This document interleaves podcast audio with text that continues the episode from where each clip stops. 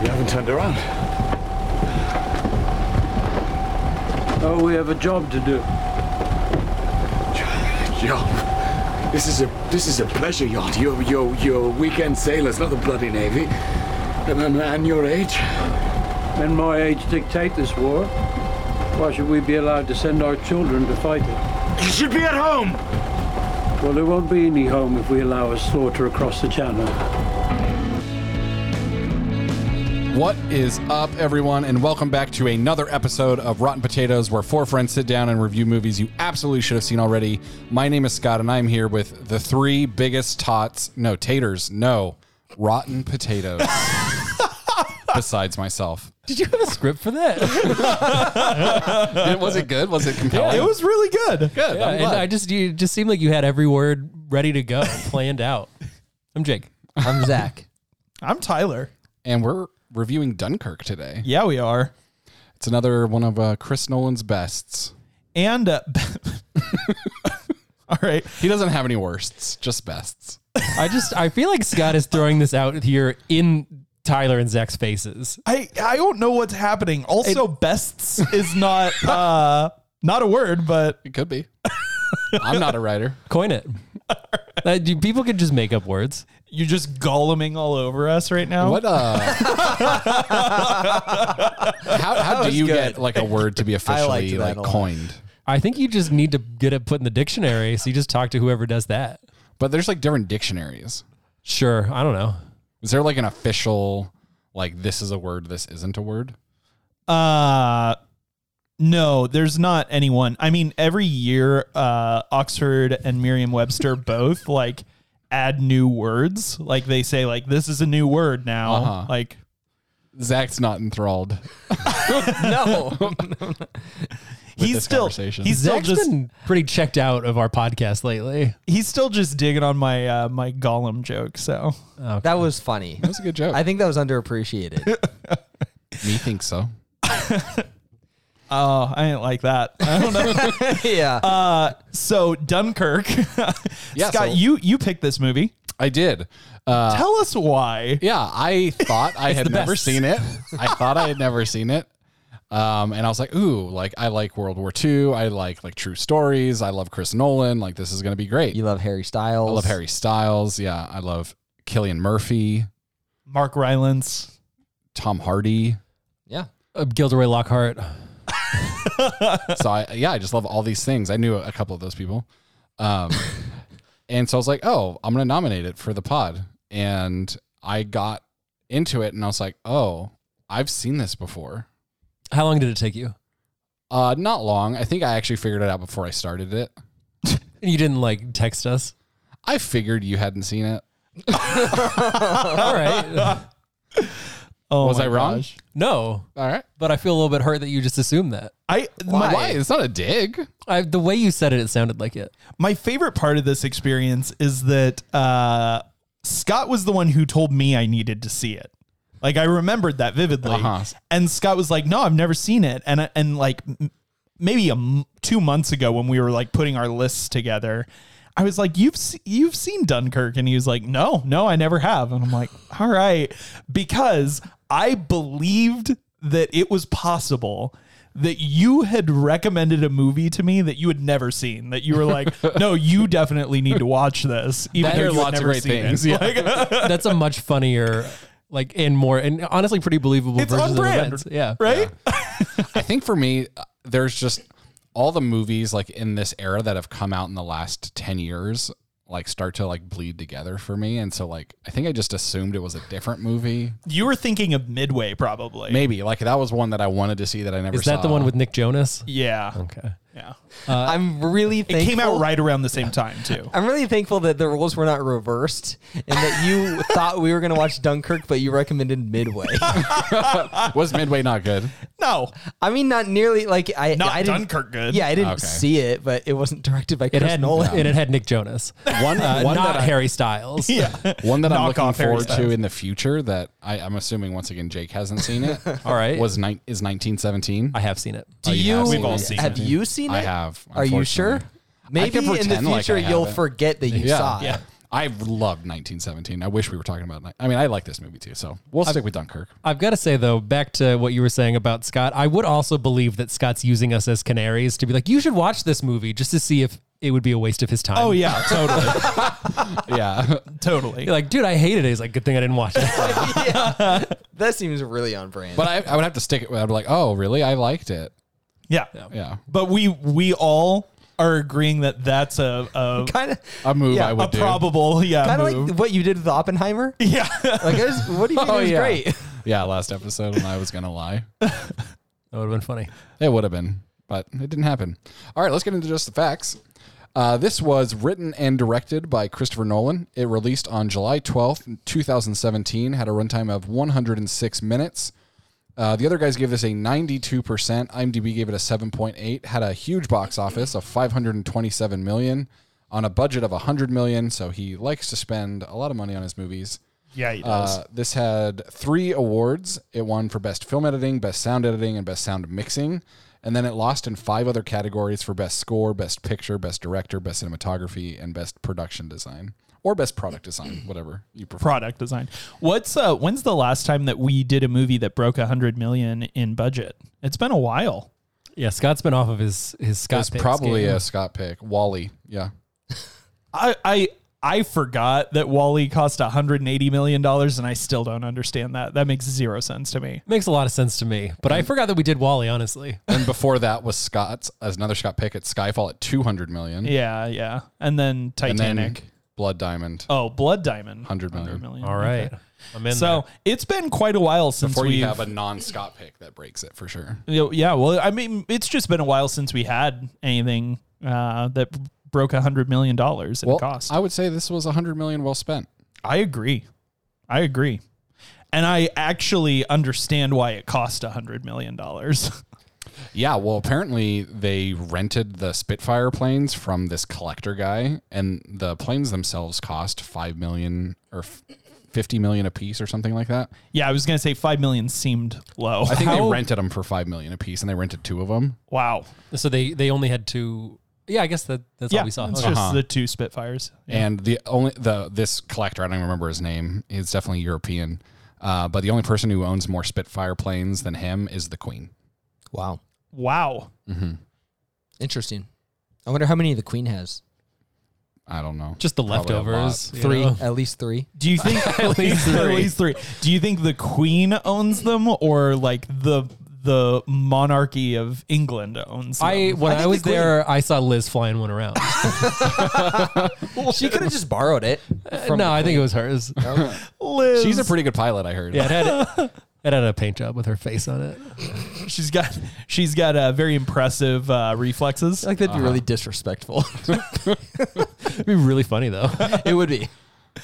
Oh man. so uh, let's go to the late bloomer, or do you guys want to go first? no, no. Well, we we always do the late bloomer last. Okay. Well, then, Ty, how did you feel about watching this again? Yeah, um, it's kind of funny. I was talking to Zach the other day about this. I hadn't watched it yet, and I had been putting it off uh, watching it because the first time I watched it, I liked it, but I didn't love it. And uh, Zach was telling me that he had, you know, a similar experience uh, his first time, but that I should watch it with subtitles, which I had to do with Tenet. Uh, like the first time I watched Tenet, I really enjoyed it. Um, but then the second time I watched it with subtitles, and I loved it. It might it might be my favorite Chris Nolan movie.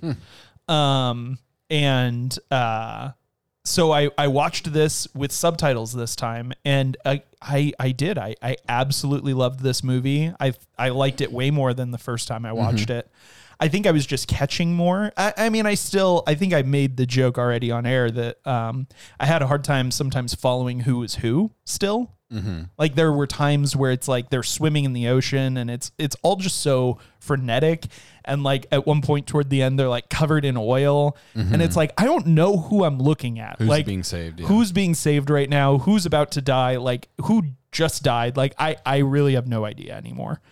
Um but at least with the dialogue I caught all of it this time because of the subtitles Yeah. and man did i did i love it i got very um very choked up very emotional Mm-hmm. at at many points throughout this movie Yeah. One of the things that really added to my viewing experience this time was I just recently watched through World War II in color on Netflix, where they go through 10 different battles as 10 different episodes. And the first one is Dunkirk and like the importance of this and like what exactly happened. And so, like, just the weight of what happened in this story, like, changed the tide of the war. Like, if this evacuation wouldn't have happened, Germany probably would have won. Oh, absolutely, yeah, yeah, and that that was the thrust of uh, of Churchill's statement that they that they quote at the end. Yeah, I'm really glad that they had somebody else read it. speaking of not being able to, speaking of needing subtitles, it has nothing to do with the music. That's just mushmouth. But Harry Styles did a great job reading it. so- I think the oh other- no, the other kid read kid- the, the other kid- yeah, you're right.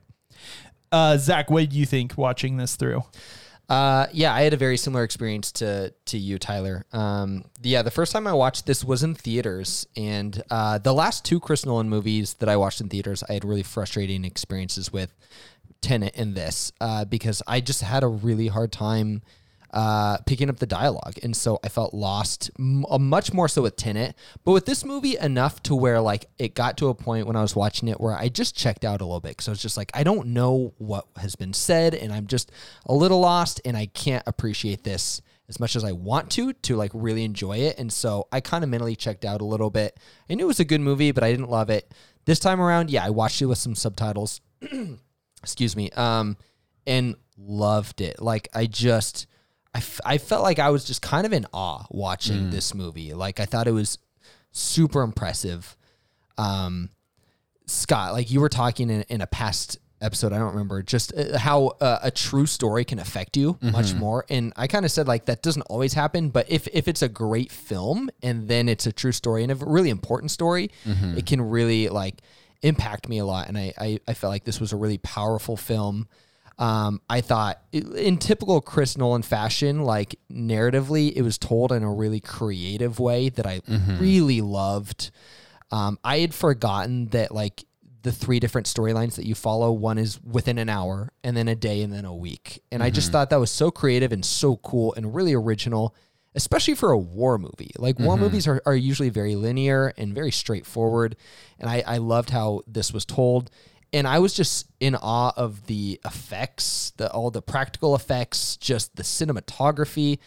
Uh, I think s- something that I don't typically think much about is the coloring of a film, but I thought the coloring of this film was so good. I just thought like m- so many shots were like really beautiful and really striking and, and just really great. I just feel like every aspect of this movie was near 10. Like, I, I think it's a near perfect movie. I really loved it. I told Tyler the other day, I feel like this might be my favorite Chris Nolan movie, but I also feel like he's the kind of filmmaker where you then will go back and rewatch an old movie and be like, okay. Maybe this one's my favorite, and then rewatch another one. Oh, maybe this one's my favorite because They're like just all so good. yeah, more often Yeah. than not, his movies are just so good. Um, but no, I, I was kind of blown away by this movie, and I really loved it. Like I'm, I was very surprised by how much I really ended up loving it, and I'm, I'm really happy we were uh, able to rewatch this movie. Yeah, I, it's funny you mentioned the coloring too. Like that was something that I actually noticed pretty like quickly on. I was like, at the beginning of the movie, everything felt so cold. Yeah. like the coloring was very blue and like it was like really like just through the, Desaturated yeah, and- just through the coloring like changed the vibe of of the movie to like okay, this is a negative time. There's something difficult happening, and it's all through not having to communicate anything outside of just the way they colored it. Jake, what uh, as a as a late bloomer, Yeah, well, I had. Do you know, like Zach, you said that you had this experience where a movie got overhyped and then you you didn't like it. I had the opposite experience with this movie where like Scott picked it and you guys were like pretty down on it. Like when Scott picked it, and I was like, "Is this not good?" You know. And then I watched it and I was like, "Oh, I." I like this. I don't know what they were talking about. you know, like I and then I was like, Am I an idiot? I don't know. But I I enjoyed it. I I thought I just like what Zach was saying, I thought the story was told in a very interesting and like creative way, and I liked that a lot.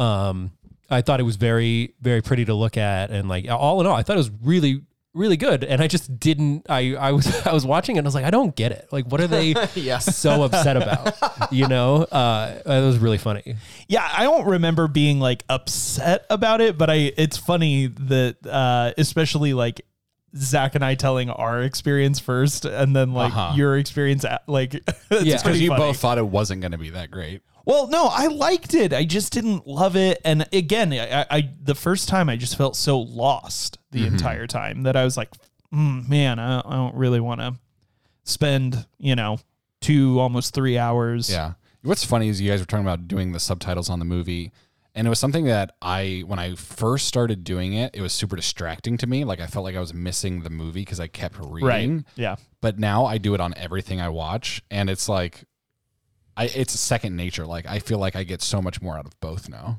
because I'm just used to it. I do it a lot too because my girlfriend can't watch anything without subtitles. It would seem, uh, but uh, but I it still distracts me. Like I'm better at now than I was, but it's it's still a worse experience for me. But like I happened to have the subtitles on when I watched it, and I probably benefited from that just because the setting was already set on HBO for me. It's something I started doing because uh, my wife's parents are English second language, and whenever we would watch movies and stuff at their house, they always liked having English subtitles on because it was easier to read than to verbally understand. Right.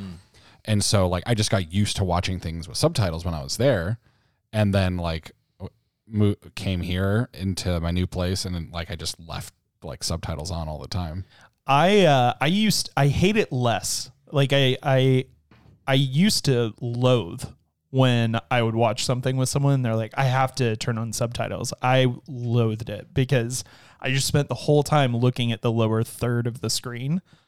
And uh, now I I will I'm like maybe 30 40% of the time I'll put on subtitles but it's usually when I'm just trying to like I'm home I've I have you know a roommate and trying to be respectful we're we're in kind of a small space and like Mm-hmm. so I'll keep the volume down pretty low on things and turn on subtitles uh and watch TV like an old person I guess Well, you know what you can do about that, and this is what I've done my whole life is I wear headphones to watch movies. I do sometimes and too, I yeah. that's better because I I would play Xbox all the time. My mom would be like, "You can't play the volume.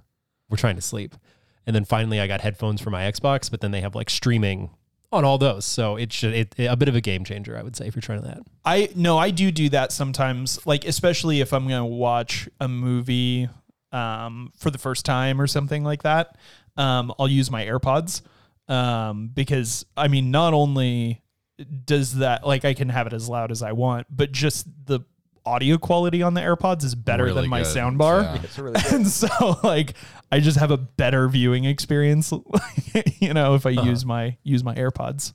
I saw a piece of tech the other day on Instagram. I don't know if it's real or not, but it was like a dual viewing TV where if you're on one angle of the TV, it looks like like you're someone's playing video games, and then if you're sitting like four more feet to the right, it's a it's a different like something else is on the screen. So it's displaying the twice, heck? but like the pixels are angled apparently. It's fake, but it's based on real technology. I just thought that would be interesting. Like basically two people could be watching Yeah. the same TV at the same time but watching different things. That'd be cool.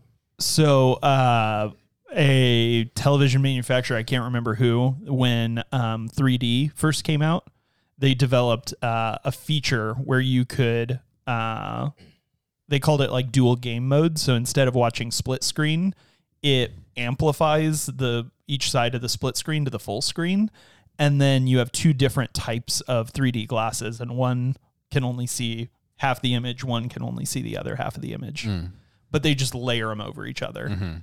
But uh, but I I saw that uh, the other day on Instagram as well, and I was like, this is so cool, and I like googled it, and it was like, oh no, it's fake. Bit of a bummer. I know because it's a great idea. Yeah, it just reminds me of like those like um like billboards you could see like as you walk they change back and forth Yeah. based on how the lights reflecting off of them. Yeah, But holographic. yeah, like a holographic Charizard. Just like uh, That's exactly. yeah. Dunkirk is exactly like a holographic Charizard. If you guys are going to take one thing away from this episode, it's that. Yeah. I feel like there's an Instagram post there for sure.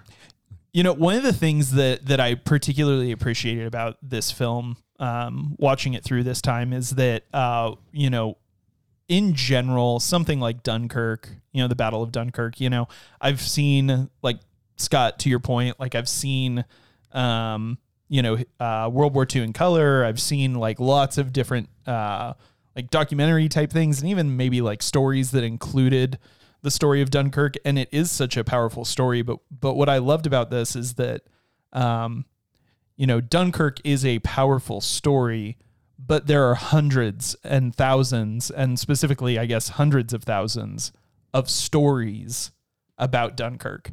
And the fact that we got to experience that through this movie, I think, is really powerful. Mm-hmm. Where we got to have not just Lancey Air, but we got to have these really personal, individual experiences and track those through. And one of the things I had actually completely forgotten about this movie uh, that I enjoyed watching it again, I forgot that they overlapped.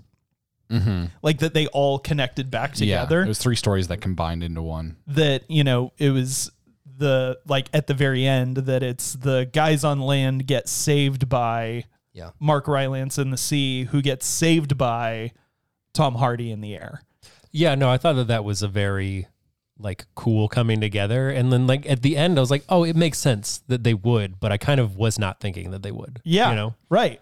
The whole time they feel so siloed. Yeah, well, and even like as they're telling the story towards the end, and he they start picking up the people with oil on them, like they still haven't quite shown that that's our main character, Right, Like right. it's just someone else that they thought you think they're picking up, and then it cuts back to that story, and then it catches you up to that point, and you're like, Right, oh wow, this is all happening together. Yeah, those catch up moments, those were actually really cool when they like doubled back on itself to like. I I really appreciated how they did that. Yeah, I, I thought that was really cool too. And um, Tyler, you were talking about earlier how like at times it was still a little hard to to follow who was who, what's going on, and I I thought that that was cool. Like I I'm not implying that you meant that as a negative thing. Um, I thought it was cool in that like in those moments it was so chaotic. And I, I enjoyed when the main character gets pulled up onto the boat and sees Harry Styles also made it and I wonder if that was a lot of people's experiences. Like chaos would ensue, and you're like, I have no idea if this person, maybe one of my friends, or even this acquaintance is gonna make it. And then like the dust settles, and you realize, oh, he made it. Like he's here, and like he kind of, you know, and they kind of have that like little unspoken moment together. Um, I just I, I thought that was a kind of creative way to convey that chaos that Yeah. I'm sure soldiers experienced. And I think one of the really like compelling parts of not only like how he, they told it in this story, but just in the story of Dunkirk in real life of all these soldiers feel like a failure. Like they're getting pulled Oh, out. yeah. Like they think they're going to go back to being like criticized and ridiculed and they're, they're, they've lost, they feel like. And they come back to soldiers just happy to see them. Celebrated. or to people, civilians just happy to see them and celebrated. Or And- not see them in case in the case of the blind guy. Yeah. But I'm but just kind of speaking to like R.I.P.. your your value isn't in what you do for us. Your value's in yourself. Yeah. like, w- the life that you We're- hold. we're is just valuable glad to you're us. alive. Yeah, because that's what the blind guy said. Because Harry Styles said, all, "All, all we, all I did was survive," and he said, "That's enough." Mhm. You know, like Yeah, that's a there- powerful moment. w- with subtitles, uh, you're able to pick up on some of those powerful moments. Yeah, Like, I, I forgot how, like, or I not necessarily forgot, but like, yeah, this time through, like, I felt a lot more emotional about this movie. Mm. Like, I thought that was a really powerful emotional uh, part of the movie. Um, I I think the most emotional part of the movie for me was seeing that blind boy make it into the paper Uh-huh. at the end of the well, movie. dead, Dead boy. dead boy. Well, yeah, yeah, same guy. Well, Yes. he, he, Also he got blind. he got blind and then very quickly got dead. I know. I, I saw the movie. I know. I just I Well, wouldn't have we just wanted described to make I sure. wouldn't have described him as that blind boy. He was already described as the blind kid. no, he wasn't. I was talking about the old man. That What old man? so that as they come as back, they're exiting the the boat. Did you watch the movie? There, there's an old man that He's is like blind, handing out blankets. and he's handing out blankets, and he keeps saying, "Good job, boys! Good job, boys! Good job, Oh. boys!" And Harry says, uh, or Alex is the character's name, Harry Styles' character says, "I just survived." Okay. and he says, "That's enough." And uh, then our main sort of land character comes up after him, and he feels his face, Yeah, and so yeah, we yeah. know he's blind. I know. And then immediately after, Alex says, "Did you see that old old guy? He couldn't even look at us. Couldn't Yeah. Uh-huh. even look us in the eye. And it- but he just didn't realize that. You said blind guy, and my first thought was the guy, the kid who dies. I know, and then you said he said that, and I was like, I don't think he did, but I'm just gonna let that slide. Like, the kid who was blind for 30 seconds of the movie before he and then died. died right then. I mean, we I don't, think he know how said long another he- word. Yeah. Oh no, he did. He did. s- He had a couple Yeah. lines after he was blind. Because he said, I can't, can't see. I think that was the only thing he said was I can't see. And then like they had like a little interaction, and that was Yeah. the last scene where he was No, alive. he talked about wanting to make it into the paper. that was like- that same scene. That was I the know, same- but that he didn't just say I can't see. Yeah, I no, know, no. but that was, I was just saying That it was all interaction yes. was his last. It, it was about Yes. less than a minute. Yeah. Anyway, uh, yeah, no, seeing Mm-hmm. It's the, an emotional part of the seeing movie. the kid that was when Yes. I cried the most was when uh, Mark Rylance comes home and shows the the paper to his to his son. Like I I cried the hardest there, and I also cried uh, when um m- almost all the scenes involve involving Mark Rylance. To be honest. Uh, he might have been my favorite part of the movie, I guess, when um, he's talking to Collins, the pilot that uh, uh, gets shot down. gets shot down. And he says, uh, my my son was RAF. Like I knew your I know your lot and I know that you would get him kind of a thing.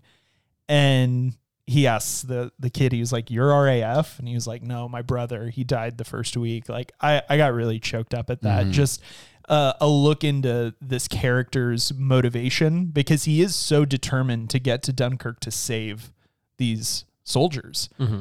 and that there's some deeper motivation that like he's almost like redeeming his son in a way, you know? I don't know.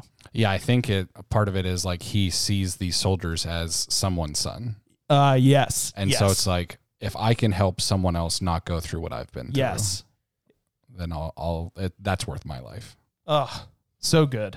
I think that was my favorite of the three storylines was everything on the boat. Yeah. Yeah, I I think I liked that the best, but it, it it's tough because like I just I I thought Tom Hardy who was back in a mask. Uh, Chris Nolan heard how much we loved it in Dark Knight Rises and said let's do a whole movie of it. I really I liked him a lot too. I think there was a less emotional payoff except for I guess at the end when he saves everybody and then Oh. like that was that was great but like like through the whole thing like like his whole story was a little bit less emotional until the end but like i really enjoyed maybe that part even more i don't know it's tough it's tough to I'll tell you what, the like when he saves everybody, that was great. And Collins the whole time he's like, Come on, Ferris, come on, Ferris like trying to like, you know, he's like, get him, you know, like that was so satisfying. But even more so when after he's like passed by the beach, just gliding, you know, his engine's dead. And then another dive bomber comes in, and you're like, this is it. And we're looking at Kenneth, uh, I don't know how to say his last name, Brett Brana? Brana, Brana. sure. Uh, we're looking at Kenneth Brana's face, his reaction to the whole thing, and you're like, "Dang, like this is it." And then he like somehow pulls out another save with That was- no engine. that was actually the moment i was thinking Oh, about okay. more than anything where Yeah. like that that was like oh he got me and then he and then he lands and gets captured Oh, That one was actually based on something that actually happened. Really? There was a plane flying over Dunkirk that had run out of gas that was like on the decline and they were just hovering, trying to last as long as they could, and they shot down a bomber. That's crazy. Wow. Well, I mean, there's uh, like it makes sense actually because you're giving away no signature. You don't have like, you know, in, in those planes back in the day, like you're you're you're still able to hear outside the cockpit. You know what I mean? Like, and so there's no there's no engine signature to be like, oh, I've got one on my tail or coming up to me or whatever. It's just like a glider, silent death. Well, and apparently those bombers that they had um, that make that sound, the dive the dive bombers, bombers. One, though, that sound doesn't come from their engines. They have they literally made like little noise makers fins, that yeah. they put on the the landing gears, Yeah, so that as they dive bomb and those come out a little bit, like it makes that noise. it's just terror. It's it's Uh-huh. a it's a And then terror they- tactic. Well, and then the Germans later on in the war, after they like initiated this, would just play that sound, Yeah. like to the enemy troops, to just terrorize them essentially, Mhm. which is a interesting tactic for sure. Um, but apparently, they were really easy to kill once they were in that bombing. Oh, Because once they they kind were- of locked in to what Right. they're doing at that point, and so They're that's- committed, yeah. that's when they did it. Well, and that was what even Mark Rylance said that about uh, when they dodge, which m- is another just high stakes moment. When Oh yeah, they're dodging the, with a boat. the the fighter planes coming at him, and he's like coaching his son on when to turn, like wait for my word, and he says wait until he's committed to Mm-hmm. his route, like because once once you commit, like it, they're not, You can't really course correct. yeah, they're not that maneuverable once they're committed to a to a um maneuver. I really I liked that moment because I was like, what a just what a cool dude, dad. Oh yeah, Just like knows he- stuff. Yeah, he's just like s- like he's yachting with his kids to go save a bunch of people. And he's like, all right, I know what this plane is, and I know how to avoid this particular plane. And it seems like Yeah. he did that for every single plane. yeah. Just cool dude. When uh, when he calls it out like Spitfires and and uh, the George or whatever the the friend the the blind kid he's like you didn't even turn around and he's like oh rolls royce blah blah blah engine you know like Mm-hmm. and it didn't say this at all in the movie and i don't know if it's true i, I mean it's probably not true I, I just in my mind rationalized it as like either he had conversations with his son who was an arf uh, or or RAF, raf royal RAF, yeah. royal air force um, or it was like research he did after his son died like he l- dug into like the enemy a little bit Yeah. And- but that was just something i kind of read into it yeah I, I don't i i think i i think i made the same assumption Yeah. the the former not the latter Yeah, same. was there anything that didn't work for you i know we've like been pretty high up on it and we also mentioned uh bane but uh was there anything else in the movie that was like eh i think this could have been better or this could have been touched up or Honestly, I had a little bit of a hard time rooting for our mainland guy. I didn't. I don't Yeah. know what it. I didn't like him. I didn't really attach to him. Uh, so though some of those were a bit of a miss for me. Were like I don't know about, but like uh, uh, like not all of those scenes, but like just him in particular wasn't that into. Honestly, Yeah, I mean, I I know what you mean. There was something, and maybe this was the point. Maybe this was on purpose. There was something very unheroic feeling about all of the land characters. Yeah. Mm-hmm. for the most part. and I think I I don't know. Part of me, j- and maybe it's just because we saw him the most, but he felt actually maybe not didn't feel particularly unheroic because they all kind of sucked. You know? Yeah. they're all gonna kill each other just to get away. Um, Yeah. which I guess I you know Is real. yeah, uh, but Like they're in. in survival mode. They're not in war mode. They're they're surrounded. They're cut off. They're you know. Yeah, the only one who felt like any kind of a hero was the French one, who was still not really because he was hiding out and sneaking in with the English. But, Right. like he goes back and saves all their lives. yeah. Uh, but yeah, so I had a little bit of a hard time with them. Yeah, it, it's interesting that that really didn't like I understand uh, that like how you felt that way. It didn't bother me. Um, Scott, what what was that bit of trivia that you were telling us before that like a lot of the soldiers were very green, correct? Which is why Chris Nolan used really like unheard of. yeah most of the soldiers that were sent into this area that were there at dunkirk were like new recruits it was a lot of just young unexperienced soldiers Well, and, this so- was pretty early in the war. and so he uh decided to use like no name actors Yeah. Besides That Harry kinda- Styles, besides Harry, Harry Styles, Styles yeah. the biggest no name in the movie, am I right? I Yeah. yeah, I, I actually really appreciated that aspect of the movie in that like we didn't really have li- like we had uh, these characters that did feel very unheroic and not impressive. And Yeah. I, I feel like sometimes war movies can be a little like over romanticized and like sensationalized where we have these macho in command Larger than life. leads. Yeah. Brad Pitt and Fury, Mark Wahlberg and like Lone Ranger, where it's like you, you everyone in Saving Private Ryan.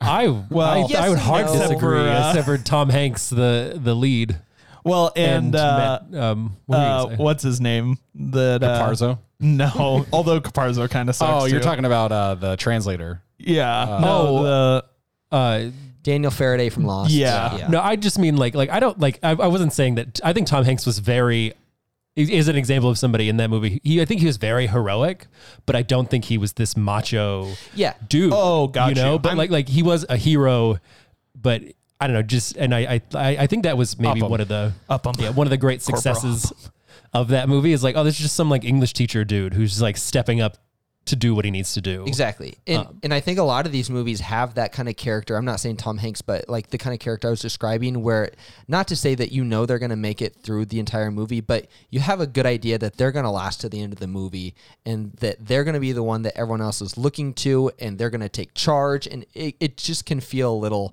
they're George Washington figures. banal Uh-huh. and predictable. And I liked how we didn't get this. Mm-hmm. Like I think Tom Hardy's the closest thing to that, I guess. But and like the admiral. Yeah, you're right. Yeah, but the, they're And not the, huge. what's his name? The boat captain. Like he wasn't a soldier, but he was like Yeah. the most. Oh yeah, like- he was he heroic He was person. the most heroic, even over Tom Hardy. He was, but the he's most not the heroic. sexy No, macho. you know? yeah, and like yeah. I liked how we didn't have that on the ground. I liked how these were just kids who didn't know what they were doing and, and were scared, and like were very not impressive. I just thought that was like a refreshing, unique take. Like some directors would have cast Mark Rylance uh, character with like like Kiefer Sutherland, where it's like you know, like you're like, oh, you know, like we're we're gonna get 24. there, you know, like whereas like Mark Rylance is a very unassuming guy, and so the most heroic being the the least assuming. and, and even more than that, like I'm just grateful that like when we have like we look at the young core soldiers that were on land that like there wasn't anyone who stepped up and gave this like moving speech and took charge like we didn't have that it just Yeah. felt much Yeah. more organic and real and- even the the general who's there, like the Colonel. yeah, the colonel. The boat gets shot, and he just says, "Push it off. We can't let it land here." yeah Oh like- no, that yeah. was the admiral. Yeah, that was the admiral. Yeah, so like he's like not doing anything inspiring. He's just Yeah. trying to do what he can to get the troops to survive. so Yeah, and I don't even like. Oh, sorry. I just wanted to. Oh, go, go ahead Because I don't even think I wanted that in particular. I just I felt like like I was just missing something like some hook in there of like not even like a hero, but just like moral goodness. I, yeah, I don't even know what it is exactly, but like. Yeah, and may, may- maybe Courage. it couldn't have been. Yeah, something like that. But like, uh, in like, like in like even some small way. you Yeah. know? Uh, but I don't know. I, listening to what you're saying, I feel like what you're saying makes sense. So I've got to, I've got to think about it. But I, I don't think I was looking for necessarily what you were talking about. yeah. for sure I mean, I think there were there were bits of courage, but most of the the courage that I experienced in the movie weren't against like the Germans. It was against other things happening, like the Frenchman going back to open the door Mm. in the boat. Like they're they're overcoming fears in different ways. Yeah, it's absolutely. just not in direct combat with the enemy. Yeah, no, I, I that that's why I was talking about. Like, I feel like we did get that with the French guy a little Mm-hmm. bit. Yeah. Um, I will say one of my favorite moments of the whole movie just because it was like the like it's a very heavy movie, you know? Like in general, it's very heavy.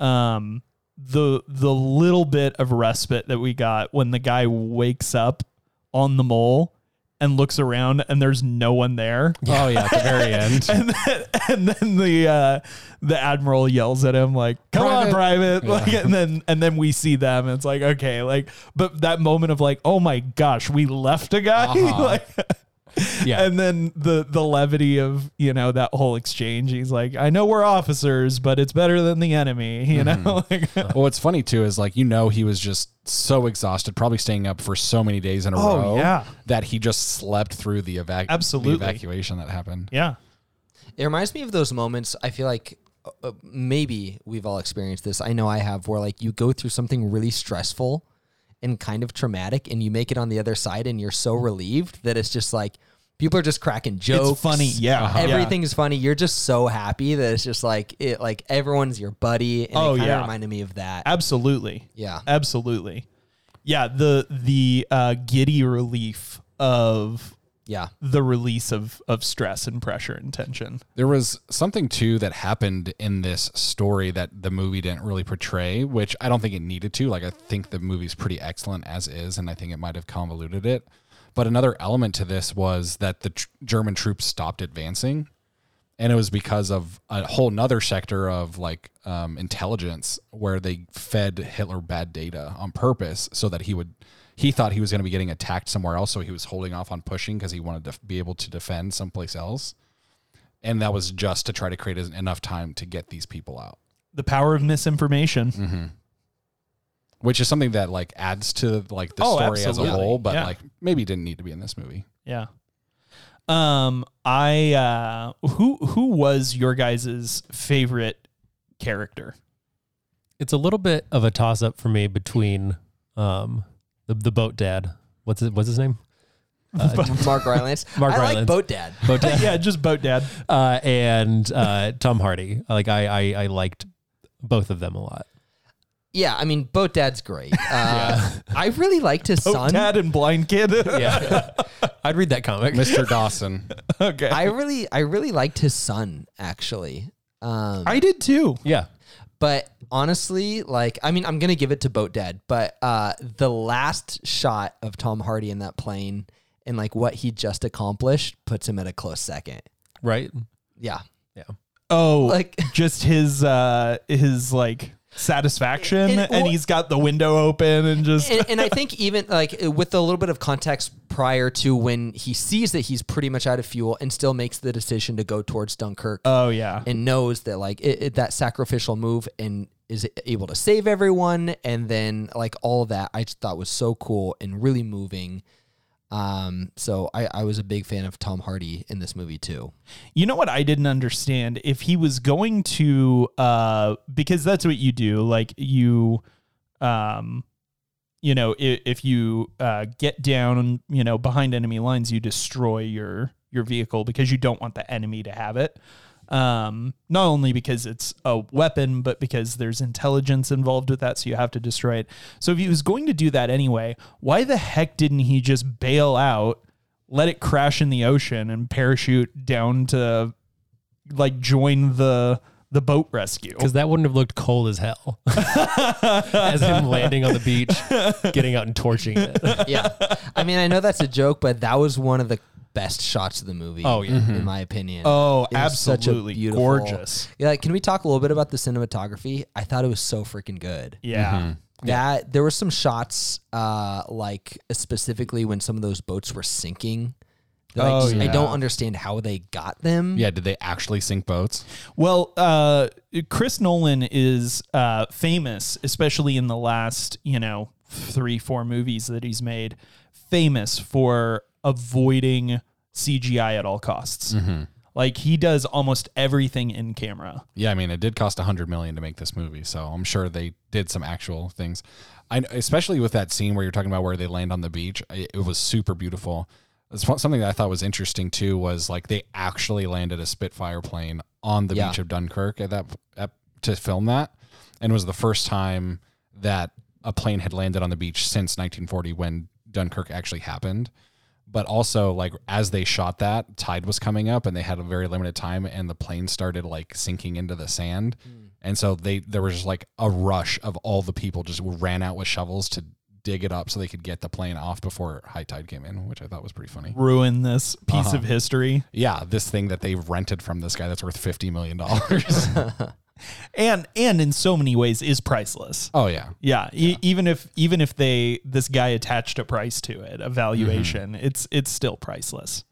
What was that? What was that bit of trivia you were telling us too about uh, that like that roll of film that got wet or like Oh, one of the yeah. cameras sunk? So when right? the the plane lands in the water, when his like the Yeah. Tom Hardy's best friend guy goes in the water, there's a uh, camera in the cockpit that's shooting him, and apparently the plane sank fat because they actually put a plane into the water on it. It wasn't one of the Spitfires; it was a different kind, but they uh, actually sank a plane, and it sank way faster than they thought it would, and so they lost it. Like the plane went down with the uh, with the camera in it, and the film got wet, and like they ended up getting it out. Uh, and they used some kind of old technique to preserve it and keep it wet until it got to LA, and they ended up using that shot like in the movie. it's crazy. Yeah, I imagine that it was uh, the the shot facing up toward the actor when he's trying to get out of the Yep. cockpit. Mm, yeah, yeah.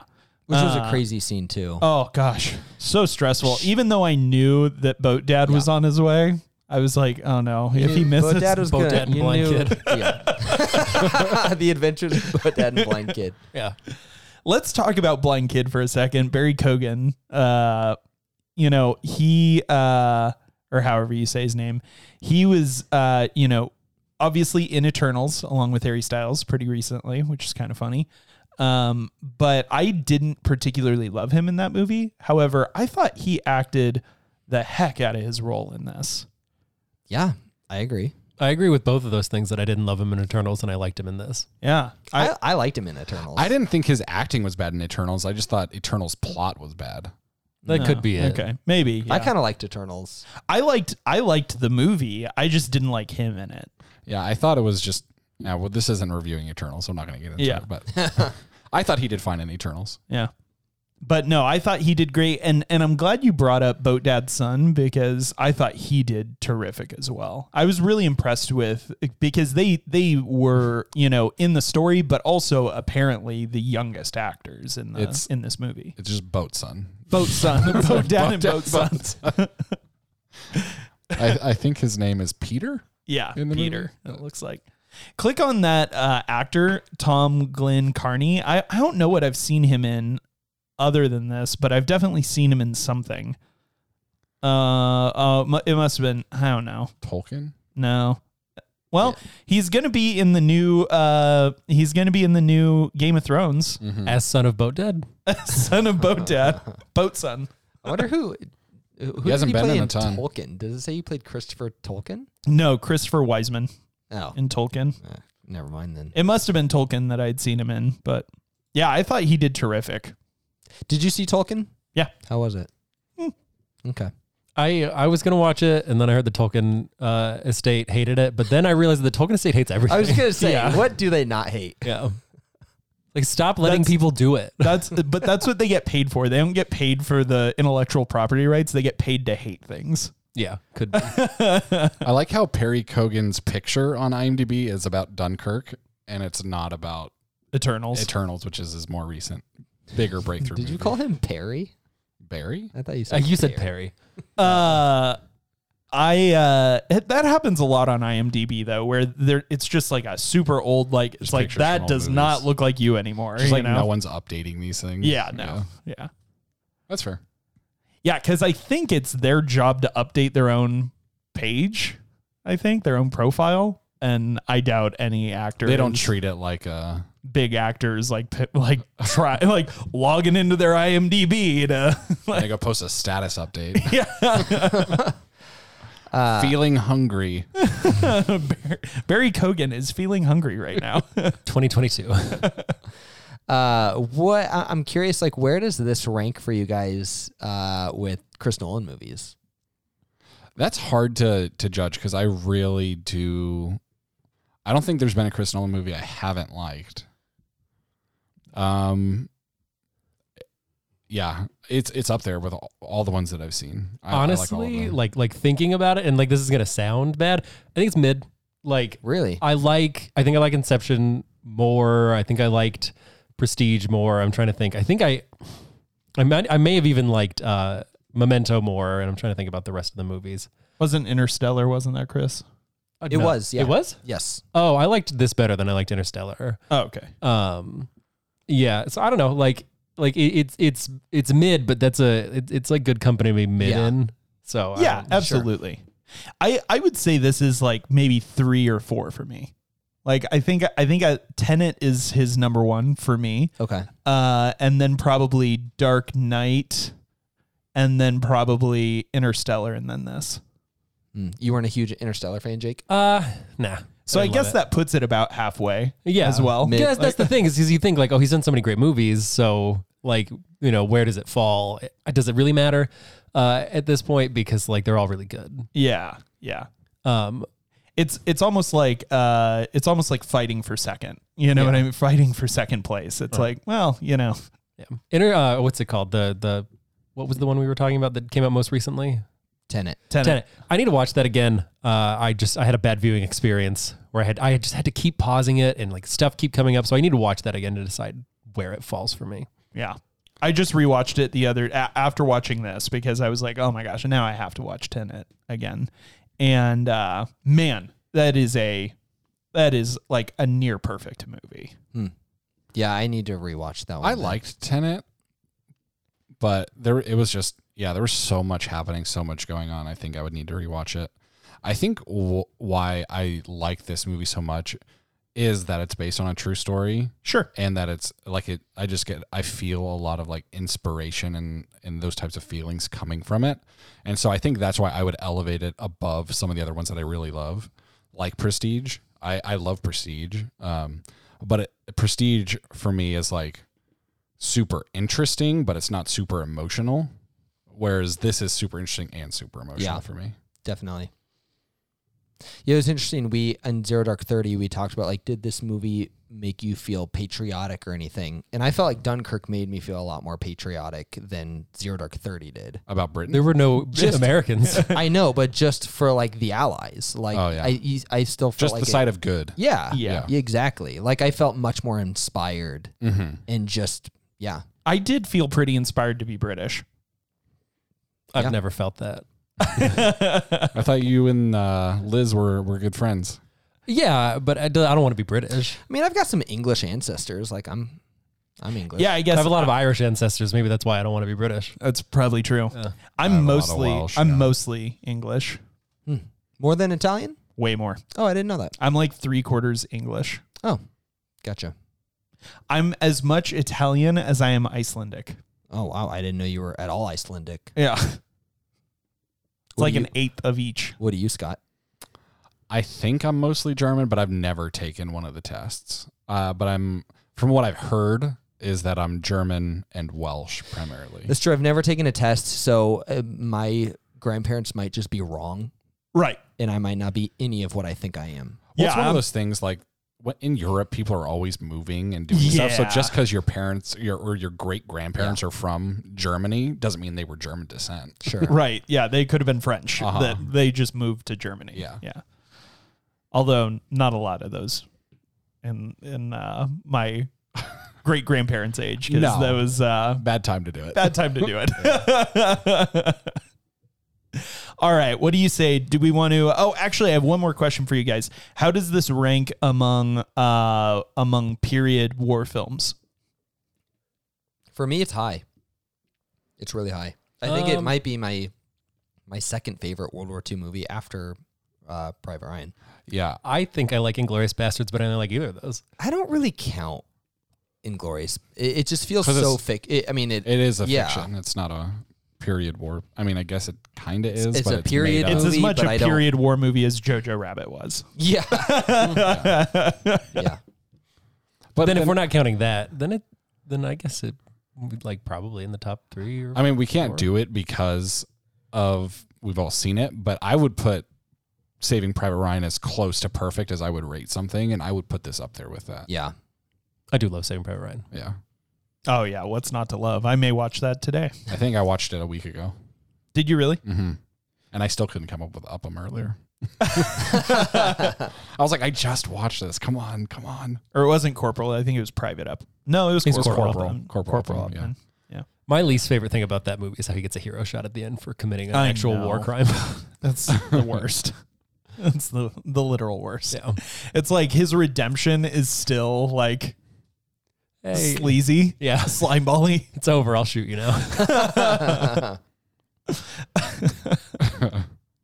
Oh man! All right. Well, uh, with that, should we uh, put this one in the books? Yeah, let's do it. Scott, you're up first. I am up first, and I am about to have my highest rating I've ever done, Really? Whoa! Wow. Is it? only by point one. oh, But I'm gonna give this nine point five. wow! Um, Spitfires landed on a beach. Wow. What was your previously highest? Braveheart at nine point four. So this is your favorite movie we've done so far. all when you're like when I'm looking across everything like su- like critically and enjoyment Sure. together. Yes, Wow. High But his favorite praise. one is obviously Independence Day. Correct. True. True. That's high praise. That is high praise. so we'll go to you, Jake. Oh geez. Okay, I don't have a I don't have a unit ready to hand, so I'll just say uh, eight point six boat dads. That was pretty solid. and Zach. I'm gonna give this nine point seven uh lead singers of One Direction that no one's ever heard of. and Tyler. Uh, this is going to be a very interesting. Uh, this is going to be a very interesting You gonna throw it out of ten right now? final. Uh, I'm going to give this uh, 9.6 blind kids. Huh. 93. That brings okay. us to a Didn't, ninety three percent, didn't move. which is ranked number four. Number Wow. New top five. Um, once again, the other guys gave this ninety two percent, so we're only one percent higher than them. And IMDb gave it a surprising seven point eight. Maybe I need to watch it again. You guys are way higher than me. I don't know. I mean, we all liked it more on our second viewing, so yeah. Maybe there is something to that, the second viewing. Yeah. Did you watch it with subtitles? Yeah, I did. DC, Yeah. Okay. But yeah, 93%. Pretty high score. It's our definitely our highest of the season. Highest Oh, yeah, in a long sure. time. Highest in a long time. When was episode number th- rank number three? Oh, Schindler's List. Schindler's List. So. Yeah. But still, I mean, before Schindler's List, when was the last time we got we broke ninety? Oh, so Spotlight was the 92. yeah 92, ninety-two. in our sixth spot. Oh, so you just kicked me out of the top five. Wow. I mean, I think you have others there. I think I do too. I know he does. I think know, I have at least one more. We're in the top at five. Inglorious, and then Tyler, you have the two and three spot of No Country and Schindler's, and then I have the four and five spot of Dunkirk and Moneyball. And then Tyler, you have three more, and then Zach's highest is in the nine spot at Zodiac. Tyler's honorable mentions are Spotlight, If You Can Man, and Django. yeah. All right, I can live with that. Um, you know what I was just realizing is like I was saying I want to watch this movie again, and then Scott was kind of scrolling through our sheet, and there's just I'm not gonna watch most of these movies again. These are so many movies, you know. It's just I've- a lot. I've watched at least uh at least 25% of these movies again since I just we feel like reviewed it. I feel like right now my movie watching life is like movies in theaters, movies for the podcast, and then movies that my girlfriend wants to watch, and that's it. yeah, see, I don't have that third category, so it's just rewatching movies for the podcast is my Those are my three categories, too. Yeah. Zach, what movie are we doing next week? Uh, next week we're going to be watching Edward Scissorhands. Oh, nice. Johnny Johnny Finger Finger Snaps. Snaps. Yeah, I guess. go- Well, no, I don't know where the trial's going to be by the time this airs, but uh, the Johnny Depp trial. Oh yeah. But our first Tim Burton movie. I've been wanting to do a Tim Burton movie for a while now, um, and this felt like an appropriate one to, to do. Yeah. I'm excited to watch it and uh, review it with you. Jake, can you uh, explain uh, Johnny Finger Snips? Yeah, my sister loved